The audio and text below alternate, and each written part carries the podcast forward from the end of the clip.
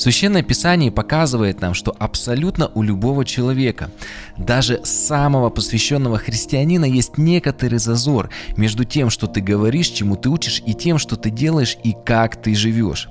Всегда есть это некоторое несоответствие между нашими словами и поступками, между Словом Божьим и нашей жизнью. Но в этом правиле среди людей есть одно исключение. Это Иисус Христос, который является совершенным человеком, и как следствие он является единственным представителем рода людского на земле, который не отступил ни на шаг от того, о чем говорил, и учил. И кроме этого, только он исполнил весь закон. Меня зовут Михаил Крюков, это подкаст «Вера от слышания». Мы разбираем Евангелие от Матфея, это 15 выпуск, э, в котором мы переходим к разбору Нагорной проповеди. Если вы впервые смотрите подкаст, обязательно подпишитесь на канал. Также вы всегда можете поддержать распространение Евангелия, способы пожертвований указаны в описании к выпуску.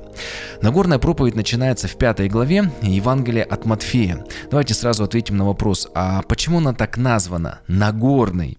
Ответ в первых стихах э, пятой главе. Давайте с вами прочитаем. «И увидев народ, он, то есть Иисус Христос, взошел на гору, и когда сел, приступили к нему ученики его, и он, отверши уста свои, учил их, говоря». Из текста мы видим, что проповедь, которую произнес Иисус Христос и которая записана в трех главах у Матфея, Иисус произнес сидя на горе. Отсюда, соответственно, и название – Нагорная проповедь. Также интересное значение имеет уточнение о том, что Иисус сел. Этот греческий глагол имеет один корень со словом «кафедра», которое сегодня указывает на место учителя, профессора или доцента. Слово «кафедра» обозначает сидение, и во многих европейских языках до сих пор о кафедре говорится, ну, не кафедра, а стул профессора. А когда сегодня профессор получает назначение работать в университете, говорят, ему дали кафедру или ему дали стул. И с кафедры он учит, э, при более точном переводе можно сказать, что сидя он учит. Когда во времена Иисуса Христа э, Равин э, говорил стоя или на ходу, это считалось неофициальным общением, но когда Рави садился, то это было подобно звонку в университете или школе. Внимание, начинается официальная часть, такой вот удар в гонг. Таким образом, уже само упоминание того, что Иисус сел, прежде чем начал учить, свидетельствует о том, что это учение занимает центральное место и содержит суть его учения. Интересный культурный момент сегодня, когда выходит какой-то спикер или пастор в церкви, обычно люди сидят в зале, а спикер стоит за кафедрой. На мой взгляд, такие изменения отражают э, распространение христианского учения и его ценностей. Например, в Матфея 20 главе написано, но между вами не будет так, но кто хочет быть большим, да будет вам слугою. И про Иисуса далее написано, что Сын Человеческий не для того пришел, чтобы Ему служили, но чтобы послужить и отдать душу свою для искупления многих. Сегодня в церкви наглядно наглядно видно проявление этого принципа Царства Божьего. Проповедующий, служитель, имеющий определенную позицию в церкви, он стоит за кафедрой, а верующие в зале сидят. Точно так же э, часто кафедры выходят и становятся министры или переводятся как служители, или уже там в университетах. То есть немножко уже культура поменялась. Теперь давайте поговорим на одну очень-очень интересную тему.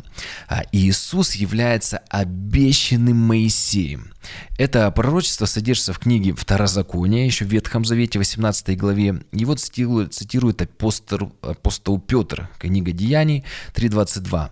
«Моисей сказал отцам, Господь Бог ваш воздвигнет вам из братьев ваших пророка, как меня. Слушайтесь его во всем, что он не будет говорить вам, и будет, что всякое душа, которая не послушает пророка, э, того истребиться из народа. В 20 стихе Петр говорит, что пришли времена отрады, и Бог послал Иисуса Христа. Это как раз тот пророк, которого они должны слушать и исполнять все, что он говорит, а тот, кто не послушает, тот будет уже э, истреблен из народа, не будет частью э, Божьего народа. Поэтому в пятой главе мы видим, что когда Иисус Христос сел на горе, и по Писанию, э, соответственно, все иудеи должны были его слушать. И, а кто, тот, тот, кто не будет, тот уже истребится из народа. Но э, для иудеев важно ответить, отметить, э, они в совершенстве знали Ветхий Завет. И для них были явлены множество понятных образов и подтверждений, что Иисус и есть обещанный Моисей. Мы видим в Священном Писании вот много таких вот параллелей между Иисусом Христом и Моисеем. Э, поэтому приход обещанного пророка ну, не мог никак быть сокрыт от них. Давайте рассмотрим некоторые из параллелей. Начнем с первого стиха 5 э, главы Увидев народ, он зашел на гору, и когда сел, приступили к нему ученики его. Эта формулировка «взошел на гору» напоминает о восхождении Моисея на гору Синай, исход 19.3. Моисей взошел к Богу на гору, и возвал к нему Господь с горы, и говорят, «Так скажи дому Иаковлеву, и вознеси сынам Израилевым». Эти события, когда Бог говорил с Моисеем на горе Синай и дал ему скрижали завета, являются основным ключевым моментом истории Израиля. И мы видим параллель, как некогда Бог говорил к своему народу через Моисея, Моисея, так и теперь Бог говорит через Иисуса Христа к своему народу о своем царстве. Причем интересный нюанс, что Бог через пророка Моисея дал народу закон, а Иисус Христос пришел, чтобы его исполнить. Матфея 5.17, он сам сказал, не думайте, что я пришел для того, чтобы нарушить закон или пророков, не нарушить я пришел, но исполнить. То есть все, что дал вот Моисей, Иисус это исполнил. Еще, одна интересная, еще одно интересное место, раскрывающее эту тему, это Иоанна 1.17. Закон дан через Моисея, а благодать и истина произошли через Иисуса Христа. Кроме этого, многие исследователи Библии считают Нагорную проповедь комментарием к десяти заповедям, а Христа истинным толкователем закона Моисея. Мы дальше будем разбирать. Он говорит, вот там так написано, а я говорю вам. То есть он как бы уже э, комментирует. И вообще всю Нагорную проповедь часто рассматривают как основное содержание всего христианского учения. Поэтому мы будем досконально ее разбирать стих за стихом, иногда даже слово за словом посвятим такое очень большое внимание этим трем главам. Теперь давайте рассмотрим еще некоторые параллели, параллели жизни и служения Моисея и Иисуса Христа, чтобы утвердиться в том, что Иисус Христос является обещанным Моисеем, которого нужно слушать. И что как раз э, вот эти вот слова, которые записаны в Ветхом Завете пророчества, они исполнились в точности в жизни и служении Иисуса Христа. Во время рождения каждого из них правил очень сильный царь во времена Моисея – фараон, а, во времена Иисуса Христа Ирод Великий. Соответственно, оба издали указы, чтобы убивали младенцев, так как оба чувствовали угрозы своей власти от них. А чтобы спасти Моисея, его мать положила Моисея младенца в корзину и оставила а, в реке. И произошло чудо. Дочь фараона, дочь того человека, который хотел убить Моисея, э, спасла младенца, взяла его, более того, во дворец, и написано, что он был ей как сын. И что интересно, имя Моисею, дочь фараона, дала соответственно э, тому, как она его нашла. Моисей переводится как «спасенный из воды». Также и Иисус во младенчестве, э, если вы помните, было чудо, когда его спас ангел, ну, точнее, ангел пришел во сне к его Э, отцу по поводу их взаимоотношений с отцом юридических. Это мы в первой главе подробно разбирали, не будем на этом останавливаться. Ну, сказал, что уходите, срочно собирайтесь, спасайтесь, потому что Ирод Великий, он перебил младенцев, повелел перебить младенцев в возрасте до двух лет в Вифлееме и его окрестностях. Кроме этого, Иисус вышел из Египта, как и Моисей, также Иисус прошел через воды крещения, подобно Моисею, прошедшему через воды Черного моря. Даже вот место Писания укажу, 1 Коринфянам 10.2. Все крестились в Моисея в облаке и море, когда через море проходили, которое расступилось. Римлянам 6.3. «А, все мы, крестившиеся во Христа Иисуса, то есть мы крестились во Христа Иисуса, в смерть Его крестились. Также после крещения Иисуса Христа, э, помните, он удалился в пустыне на 40 дней, подобно и Моисею, который был в пустыне 40 лет после перехода через Черное море. Иисус Христос восходит на гору, чтобы дать новое учение, вот как раз на горную проповедь, которую мы с вами начинаем разбирать. Также и Моисей получил закон, зайдя э, на гору. Э, еще один момент, Моисей был вождем Божьего народа. Также Иисус Христос является главой церкви. Колосинам 1.18, он есть глава тела э, церкви. Другая параллель – это то, что Моисей воспитывался по правую руку от фараона, царя Египта, и дочь фараона назвала его своим сыном, как мы уже говорили. Получается, что он мог занять высокое место в царстве и даже стать новым фараоном. Но Священное Писание говорит нам, Евреям 11.24, что верую Моисей, придя в возраст, отказался называться сыном дочери фараоновой и лучше захотел страдать с народом Божьим, нежели иметь временное греховное наслаждение и поношение Христова почел большим для себя богатством, нежели египетские сокровища, ибо он взирал на воздаяние. Верую оставил он Египет, не убоявшись гнева царского, ибо он, как бы видя невидимого, был тверд мы видим, да, опять же, почему он был тверд и уверен, потому что он видел невидимого, вот это вот как раз вот вера. А теперь давайте посмотрим на Иисуса Христа. Он был по правую руку от своего Отца Небесного. Он является Богом, одним из лиц Троицы, но он оставил свое положение, дабы спуститься на землю, прийти на землю, жить среди нас, рабов-грешников, чтобы спасти нас от нашего рабства греха. Вот филиппийцам 2 глава 6 стиха. Иисус, он, будучи образом Божьим, не почитал хищением быть равным Богу, но уничижил себя самого, приняв образ раба, сделавшись подобным человеком и по виду став как человек. Смирил себя, быв послушным даже до смерти, смерти крестной. В другом месте да, пишет, что не было ни вида, ни величия, то есть был обычный человек, по виду как человек.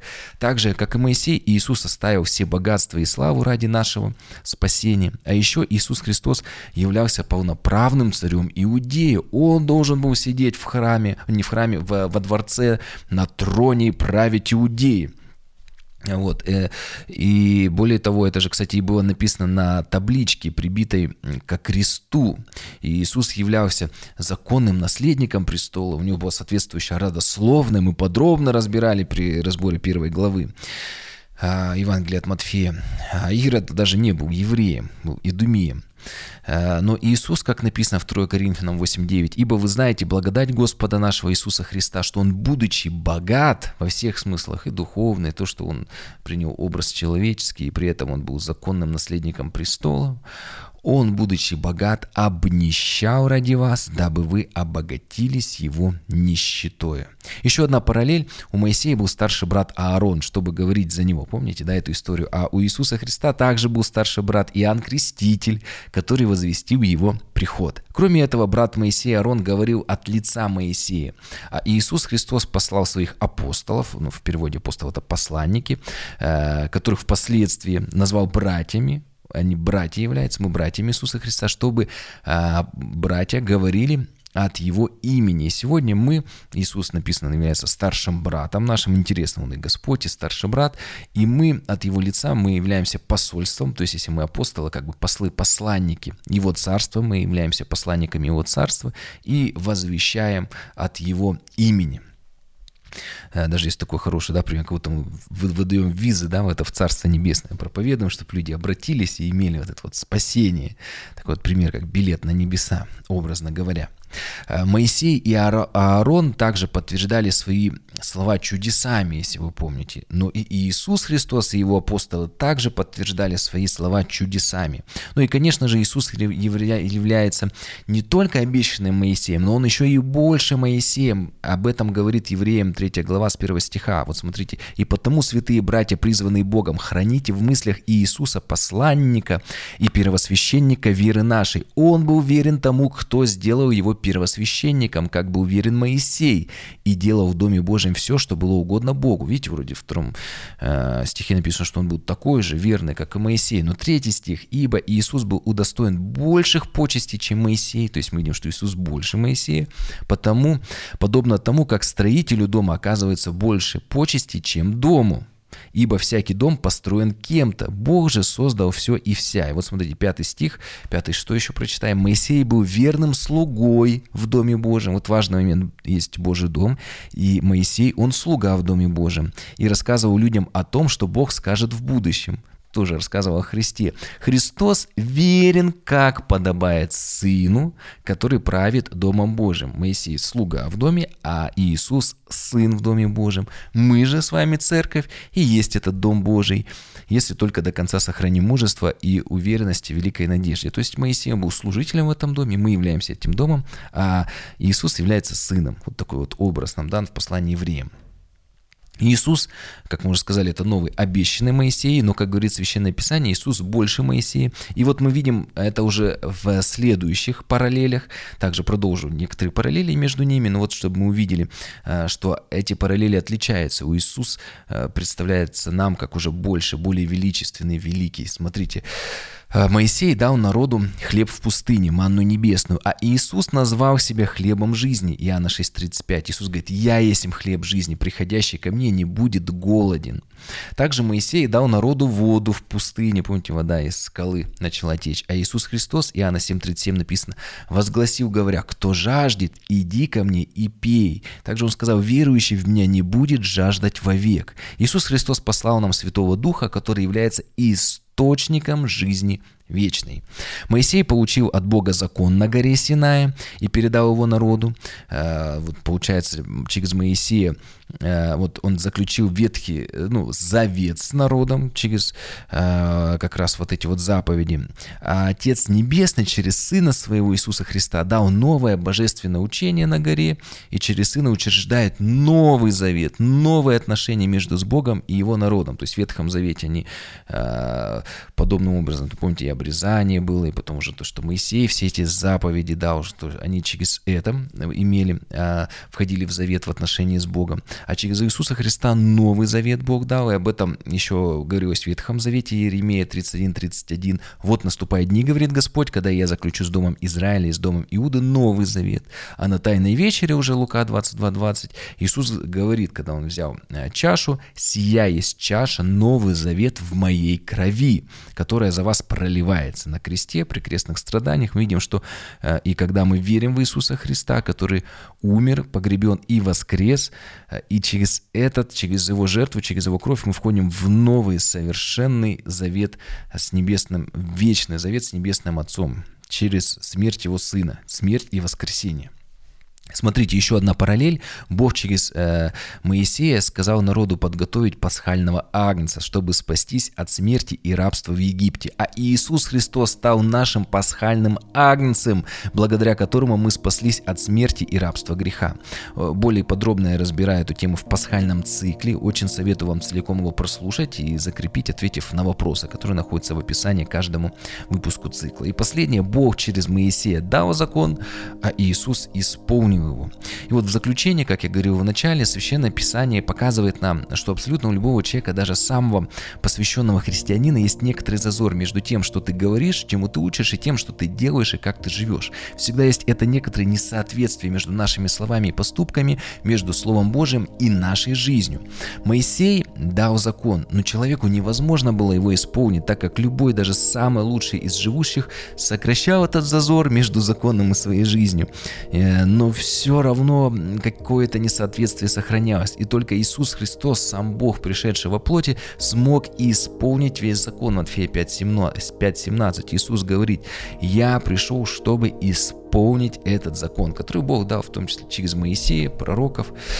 И Иисус, будучи не только на 100% Богом, но и на 100% человеком, является единственным представителем рода людского на земле, который не отступил ни на шаг от закона и в точности его исполнил. А значит, он стал совершенным агнцем, совершенной жертвой за грех. И сегодня, уже живя в Новом Завете, имея Духа Святого, мы уже здесь на земле можем жить совершенной, святой и праведной жизнью. Не потому, что мы все э, вот исполнили, что написано в Священном Писании, вот все мы вот взяли и исполнили в точности, что говорит Библия. Но потому что Иисус Христос все исполнил и на кресте взял наш грех, наше несоответствие, даже вот этот зазор, который нас отделяет от совершенства, пострадал и умер и воскрес. Поэтому уже сегодня небеса над нами открыты, и мы имеем общение с Богом. Да, мы несовершенны, есть этот зазор, несоответствие Писанию в каких-то моментах, но благодаря совершенному Агнцу Иисусу Христу наши отношения с Отцом Небесным, с Богом, с Творцом неба и земли восстановлены.